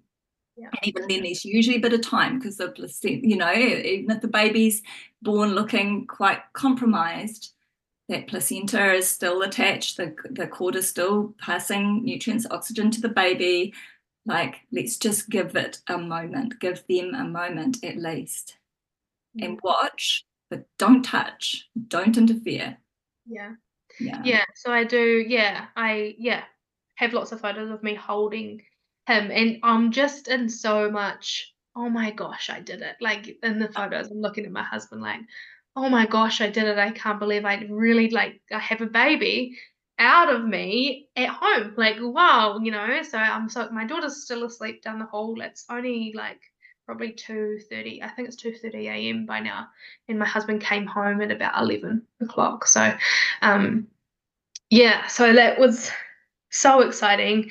Um, but yeah, just seeing like my son, I remember picking him back up onto my chest and he wasn't covered in that white, I forget the name of what Yes, and I wanted, I was so excited to see that and to, you know, to just be immersed fully in like in natural birth. So I was quite upset that that was removed and washed off. But my husband yeah it was rubbed off him because especially if you went into labor at 38 weeks he probably would have had more vernix than most babies mm. yeah yeah so he was um yeah just the towel and the rubbing had kind of taken it off. And my husband wasn't so upset that that was removed because he thought it was a little bit, bit of a gross no. But um, yeah, I was, know, I was quite upset that that was removed because I just wanted to be all in it and just experience it all as it as it's supposed to be. So, um, yeah, just held him. I held him like for quite a long time. I tried to feed him, but his cord was quite short, so I couldn't really get into a good position.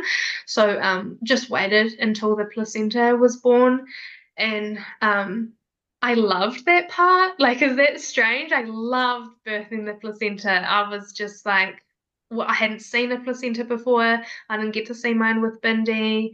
Um, saw like the baby attached to the placenta. It was just wow, like it was amazing. And um, yeah, I said, well, how do I even get this placenta? Like, what happens? Is it a certain amount of time? And um, the midwife said, oh, if you kind of feel like a, a, a contraction again or a small little, you know, you can kind of just push and see what happens. And it kind of just slid out and I was like, wow, yeah, it's so exciting. And I, yeah, I just loved it. Like it was, I just loved it. Took so many photos and then was showing so many people after my birth, like, look at the placenta. And they're like, I don't want to see that. I was just like, what do you mean? It's so amazing. So yeah, I was just in love with the whole thing of it. I still have it in my freezer, which I need to figure out. But um, yeah yeah, it was really cool. It was really cool just seeing all of that process. Um, I do remember actually when my when the original when the backup midwife arrived at my house that she was putting something in my fridge. She put something in my fridge. Um, and I asked her, "What is that? What are you doing with my fridge?" And she said it was the drug that they. Um, so it's more that Syntocinon, in case, yeah, you have a bleed or you know they they need to help get the placenta birthed. Yeah. Yeah, and she had said to me, just maybe the way that she had worded it, I said, What is that for? And she said, It's for when it's to help you birth the placenta. And that again rocked me up because I said, I've told people I don't want that, like, get it mm-hmm. out of my house. I was like, Get it out of my fridge, you know. So, yeah, there's lots of little things that kind of had set me off and annoyed me about the process, but I was just so in the zone of like, I'm um, keeping this safe and I'm not letting someone else derail it and I'm not letting anyone ship me to the hospital and whatever. So yeah, my baby was in my arms, the placenta's out. I had like in a wee bowl next to me. I'm feeding him and he latched perfectly, like so perfectly. And I was just such a um, healing, you know, from the experience I had had with my daughter with breastfeeding and everything. So it was just so natural and normal. Um, I did really want to have, do like have the breast crawl with him. Like I really wanted to do that. Um, he was born two weeks early, obviously we know that, but he was only like five thirteen. He was really really small, and there was something that I noticed straight away when he was born. Like he had dark hair, which my whole entire family has like bleach blonde hair, um, and then he was so small, and I was like, wow, he's tiny. Like this is crazy. And so um, I wanted to do this breast crawl, so I kind of put him into the position to do that, like just on my tummy. Um, and the midwife again had told me that she didn't want me to do that because he's so small, so we don't want to use his energy to, you know, that I should just help him out. So that again annoyed me mm. a lot. Um, and because he was so small, he fed fine, everything was great after that. Um, but because he was so small, there was a lot of stories about getting him to the hospital um, to check him out. And, you know, he's so small, and small babies have trouble um, keeping themselves warm, and it's the middle of winter, and just all of these stories that I was not buying into at all. Um, and I thought, man, like I've gone through this whole entire labor and birth. He's out. We're both safe. There's nothing wrong. I'm not going to go to the hospital now. Like, you know, like everything's already happened, and this baby's fine, and he's doing all the things, and he's feeding fine, and my daughter's asleep down the hall. I'm not waking her up, you know, like all these things. I was like, no, I'm there's no way I'm going to the hospital. But it was something that kind of kept bringing up throughout the after the birth, and then even a couple days after when they came to check on me postnatally as well. So, um, yeah, I had a little tear. I think they called it like a second degree or something, which I've learned a little bit now again about tears and degrees and these being stories and stuff as well. Um, and so the midwife had she had like the stuff there to be able to stitch me in at the home um, and again this is like another question that i kind of had which i'm like why did I ask that? Because she told me, like, I can stitch you here while you're holding your son, everything's fine. Um, and I said, what if I don't? What if I don't get it stitched? Like, what happens? Does it just stay open? Does it heal back together by itself? Like, what happens? And I think yeah, again, me just asking that question, like I had asked the doctor, what if I don't get induced? What happens? Um, was just my like instinct being like, you don't need to, you know. Um, it kind of threw everyone off in the room, like, oh, that's not usually something that people ask, or they always want to get stitched up, or they're worried about what down there looks like after birth and things, and she's not. Um, yeah, I ended up getting stitched because they said it heals better or it's nicer to look at or some silly thing. Um, but yeah, I always think about why did I ask that? Mm. And so now I'm learning again what I've learned about naturally tearing, naturally healing. Um, I just think it was that instinct in me to be like, you're fine. Like, stop letting people tell you or help you heal or help you birth or you know you are actually made and designed to do this and i think you know as humans when we've been created to birth, we have all these backups and we have all these tools and these things within us to to help for the backup, you know? So yeah, so it's interesting. But yeah, they tucked us into bed really quickly. Um, which again annoyed me. Maybe I'm very easily annoyed person, but I just wanted to kind of sit up and be in that newborn bubble and oh my gosh, I've just had my son. I wasn't tired at all now because I'm full of the hormones and I had that initial I love this baby so much. So I was just like high on all of that. And I just wanted to sit up and be in that. But it was probably like 6 a.m. now. My daughter like woke up around 8 a.m. usually. So my husband was like, let's go to bed so we can get at least an hour's sleep and, you know, everything. So I was like, oh, I don't want to, but okay. So I did. Um, the midwife was a little bit thrown off that when she tucked us into bed, I didn't have like a bed or a cot or a bassinet um, set up for baby because I knew we'd co-sleep from day one since I did that with my daughter. So, um, yeah. So yeah, it was a. My daughter woke up in the morning and she came through, jumped into bed as she always did, and I said, "Bindi, look, you've got a wee brother," and she was just like her face. I can like see that still on her face. She's like, "Oh my goodness, like a real baby," um, because I don't know. She probably knew, but she didn't know I was in labor when I put her to bed.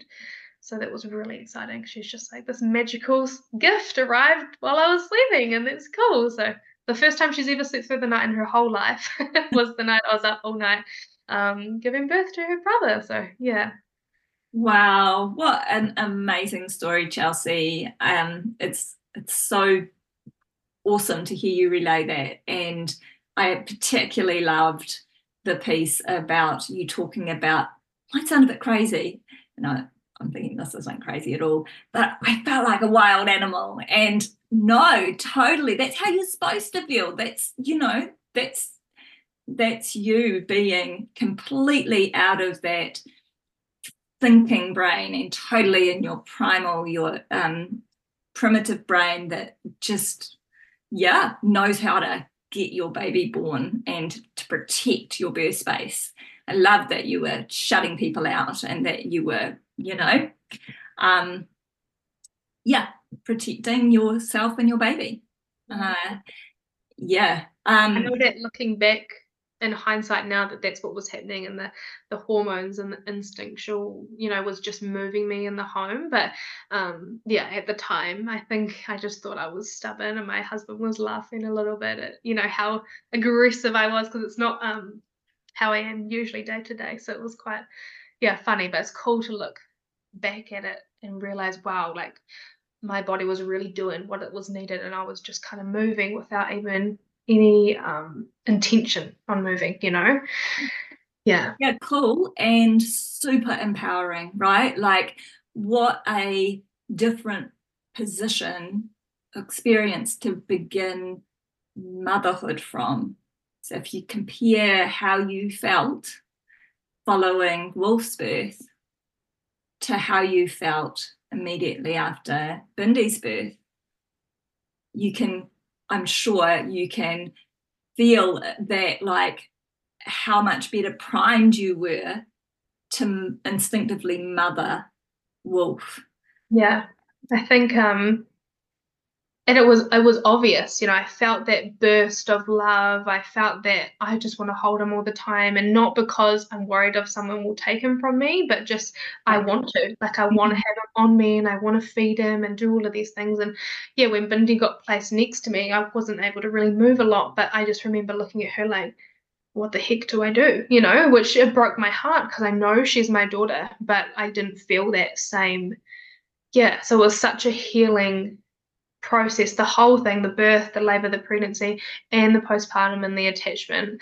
Um, but really um, just shows because i think there was such a another story about an alive baby and mother being the best outcome for birth which is obviously yes like that's what we want but there's so much more that stems from birth you know how you mother your entry into motherhood these babies you know, everything is so much like maybe not just being alive is like good enough. I think they're really enabling the whole process to thrive and the milk and the hormones and the connection is is is just as if if not more important. So yeah, yeah, yeah, You know, like far out, that's such a low bar to set to say, you know, the goal is a is a live mother and infant.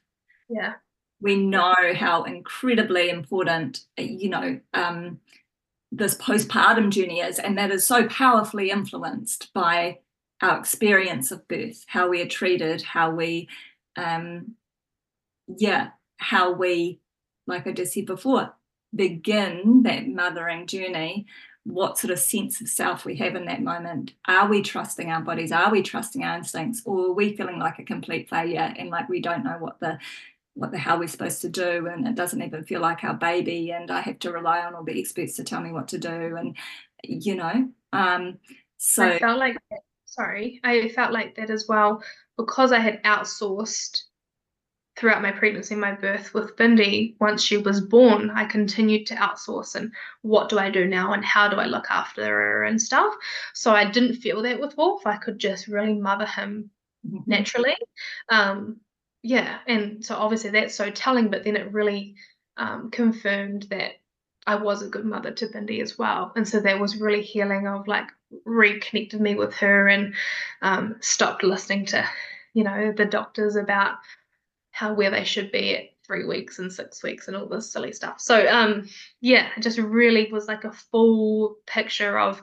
going into motherhood before Bindi and being like, I have no idea what to do and kind of like wanting someone to save me and um, just feeling like I was a baby myself, you know, mm-hmm. to now mothering Wolf. So, um, like anyone questioned me, I, it never rocked me because I was so solid on what I was doing. I was so knowing and, yeah, okay, that's your story, but I know what I'm doing. And yeah, it really kind of blew me up as as a mum. His whole since he's been on this earth, um, has completely exploded me as a person and a mother, just in all those ways. So, and more, yeah. So it's, it's really a powerful.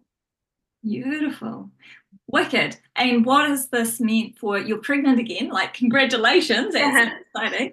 Um, how is this? How have these experiences uh, influenced what your outlook is for this current pregnancy and birthing journey? Yeah, so during my pregnancy with Wolf, I had heard of these things called wild pregnancy and free birth, and um, I was curious. I was like, oh, that's a bit crazy, but I'm curious, you know?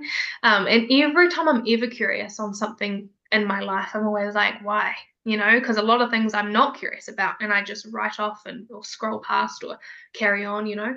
Um, but these things I was, I was really curious on, and I was like, not judgmental on them, but I thought that's not for me, but I couldn't stop watching. You know, I was like still watching and interested in it. So um, I mentioned it to my husband a couple of times um, throughout, you know, just postpartum with Wolf. I think next time I want a free birth. And he thought, no way, you're so crazy. And why can't you just do things, you know, how you're meant to do them? And first you wanted the birth unit, now you wanted home birth, now you want a free birth, you know, like, oh, Charles, you know, can't I just expect something with you? But of course not. Um, yeah, so I had mentioned it and then I thought, nah, I probably won't do that because my husband just feels on edge. And, you know, he will be at the birth. So I don't want his worry to impact me because it will you know.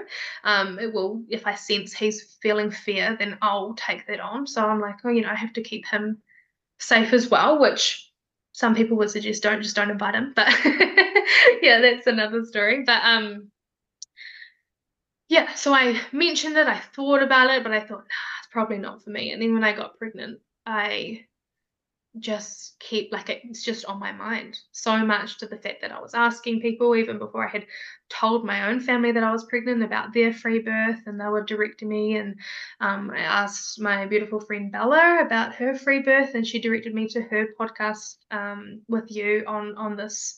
And I listened to that and it was just like just really cemented it, just really cemented that maybe I'm curious and being pulled this way for a reason. And if anything that I think about throughout my pregnancy or throughout my birth that I didn't like, um, it was from someone in the system, you know? So I thought maybe the way to avoid that and to really know that my pregnancy and birth will be what I want and need it to be, not just what I want it to be, but what I need it to be for my family and my baby, um, to just remove that, to just take that out of the picture, um, which seems very obvious, but is a little bit crazy in this day and age, you know what I mean?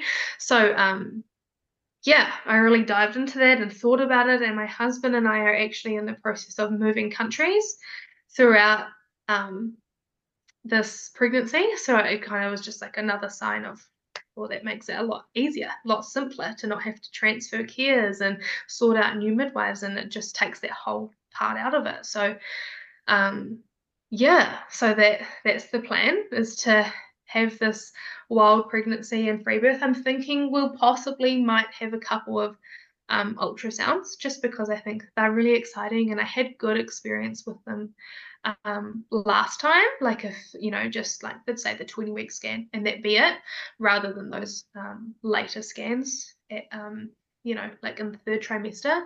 Um, and we've found a place in in Canterbury that will let kids come. So I thought that could be like a cool little thing to do and the kids could see and stuff. But other than that, there's yeah, we've just I'm just gonna carry on my life and just be pregnant and then just go into labor and, and birth my baby. So, so yeah, it's the more I learn about it, the more I talk about it, it's so obvious and natural to me because like you just get pregnant and then you're pregnant and then you just give birth. And that's as simple as it can be. But i think we put in all these checks and check with the person if it's okay and right does this person say you're allowed to do that? And yeah and i'm just like that's a bit is a bit silly, isn't it? And every um, prenatal appointment that I had had during both of my pregnancies, I, you know, obviously I'm aware that these women, these midwives are mothers themselves usually and they're busy and I have no idea what else they've seen throughout um, their day or their week. But I did often feel like just like get in, get out, just kind of a number, just kind of a check box. And I really wanted to have a relationship with someone who's going to be there while I'm birthing my baby, like they're my best friend, you know. And um, I was talking to my husband about this not long ago, and I thought maybe my expectation on that is too high. And like I, you know, this is a medical professional. How can I want them to be like my best friend? Um, but also not really willing to compromise on that. So therefore, just take it out of the picture and mm-hmm. yeah so i feel like i'm i feel like i'm allowed to be picky with that stuff. Yeah for the best interest of me and my my baby and my family. You sure are. This is your body and your baby and your birth. And you know only too well how profoundly impactful how they enter the world is.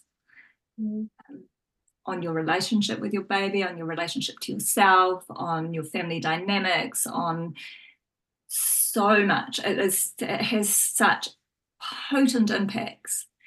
And you're taking what you've learned through your very different birth experiences and you're saying, okay, what do I need? What does this baby need? What do we need as a family in order to give ourselves the birth experience we deserve, the start to this next phase of family life that we all deserve. Yeah. How can we best set ourselves up for that? and um, and I just think that's freaking awesome. I think you're amazing, Chelsea, and I'm like so excited to follow your journey. Um, and you know, maybe if it feels right for you, um, after this next baby is born, you might want to come back on the podcast and share your story like Bella did. You know, we had a couple of um, interviews with Bella before, well, like while she was pregnant um, with her second baby, and then an interview afterwards where she, and it was some time after because it took a little bit of time to for her to just process the whole experience and to just um, be with the experience before she was ready to to share. But if you get to a point in the piece where you're like, yeah, I I'm ready and want to share, gosh, it would be amazing to get you back on here. Totally. I'm so excited about it and just um just so again so conscious of being aware of other people's fear that they can put on us when we share about this and when we talk about it and just being really protective of that and also knowing like knowing why that it's not just a random thing that I you know want to do. It's actually to to have the best outcome and I and I know that. So um yeah just really taking all the things that I felt mess with it out of the picture is is quite exciting because I feel like it will just be such a pure and easy and simple process. Um yeah yeah, just I just like feel like I've got so much to say on it, but can't find the words right now. But you've done um, an amazing job. It's been beautiful. Um, and I just want to reflect on something you just said. You know, that there will be people who judge, um, who think that you're crazy for wanting to go through your pregnancy and birth without a quote unquote professional present, uh, they will think that you are choosing a nice birth experience over safety. And that is a consequence of, of the system, of the conditioning, um, of the, the fear that has been instilled into most of us from day dot around birth and the mistrust um, and this kind of um, uh, trust and faith in medicine and in, in medical people. Um, so, but I want to reiterate for anybody who who may have that kind of stance that every mother um, wants a safe outcome for their baby. That every that in fact she more than anybody on the planet wants a safe outcome for her baby. So if she is choosing to you know, thinking of the January harsh quote, but um, birth alone in the woods next to a baby deer. or if she is choosing an elective cesarean despite being told that, you know, she um, could well have a, you know, a straightforward vaginal birth. And any things she's choosing in between those, those um, various poles, uh, she is choosing that in the belief that that is what is going to bring her and her baby the safest and most rewarding outcomes. Okay. Yeah, 100%. 100%. And I'm really excited for also how this um, flows onto my children as well.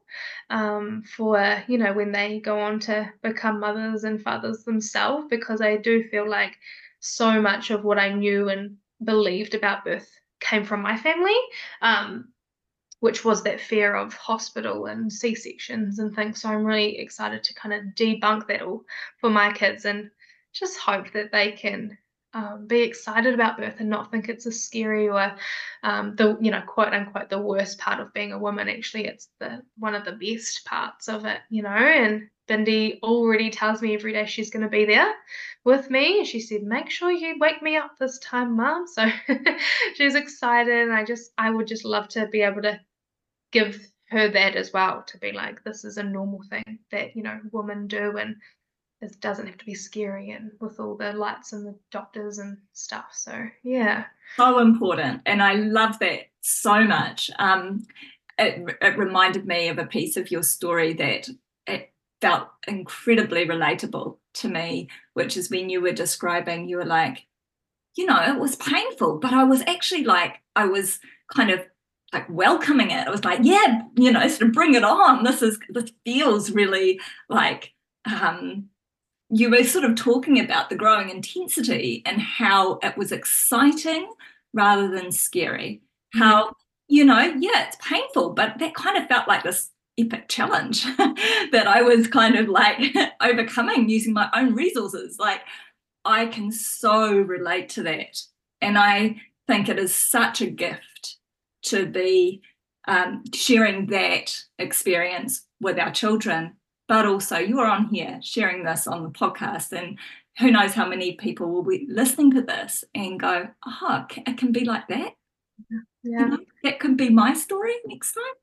Yeah. And I think it's, I think that's why, because I always, um, you know, sometimes I would list myself as an oversharer, and I always go, why? Like, why do I feel the need to overshare these experiences or tell everyone or tell as many people as I can about them? And truly, I just think if I had stumbled across something um, like this when I was pregnant with Bindi, that maybe I would have stopped and listened, and maybe I would have just thought about it. And I just want people to know that you don't have to, birth doesn't have to be the best day and the most traumatic day of your life. That shouldn't just be normal. It can just be the best day. And yes, it's painful, and yes, it's a huge um, transition, but it it can be just great. It doesn't have to be bad as well. And yeah, I wish more people would just go into birth and not come out traumatized or with a horrible story. I just wish everyone could experience a boring birth, you know, that it's just boring and there's nothing extra exciting and you just go into labor and you birth your baby and you feel great and that yeah, I think I think we really could get there if people yeah. just knew and stopped um, reading and watching all the all the things they want us to believe, you know. Yeah. Yeah, I love that. There's um a podcast called Normal Bo- Normal Boring Birth um, that Victoria, um, who I've had on the podcast as well, um, she she hosts that, um, which is an awesome. She's a free birther herself, and um, and and also reminds me of a line in, in one of the stories in my book um, where the mum says like something like um, I'm paraphrasing, but in our house we cook the meals and we mop the floors and we birth our babies. Yeah. you know, it's just yeah. another part of family life. Yeah. Yeah, yeah exactly. Exactly. It's, it's, extraordinary and completely ordinary both at once. And it's such a the, the beautiful paradox of birth. Mm-hmm. Yeah.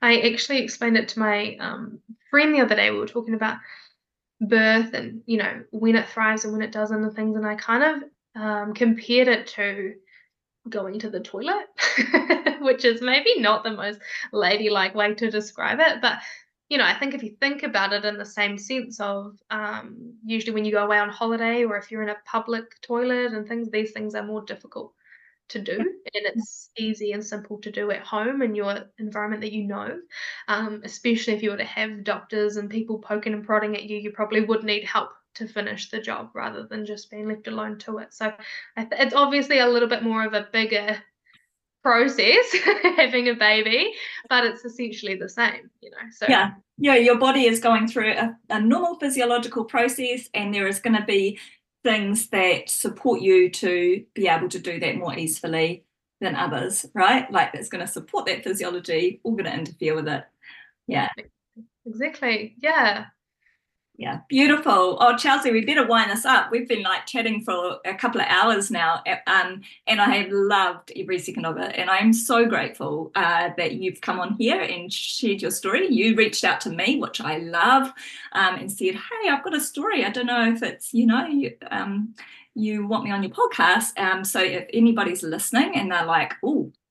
Maybe Carla would want me on her podcast. Um, get in touch because yeah, I'm always um, always looking for new stories and yeah so grateful. Thank you chelsea and all the best for an amazing pregnancy and birth thank you. No seriously thank you so much for having me. I just felt real big pull to share it and um it's been amazing. It's been amazing. I was nervous about making sure i got the story right and i feel like yep that was exactly what i wanted to say so yeah i hope someone listening um, makes an impact on at least one person because i would have loved to have that for myself um, with my first pregnancy. So yeah, I'm excited, and um, maybe we could be talking again in less than a year's time. And yeah, I'd love to do that.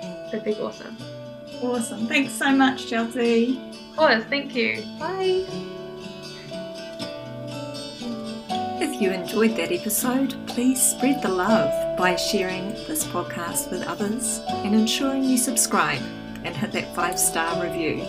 And if you'd like to connect with me, you can get hold of me via Instagram at healing.birth and through my website healingbirth.co.nz. I would love to hear from you, whether that's so you can share feedback or suggestions, or because you're potentially interested in healing with me or training with me to become a healing birth practitioner.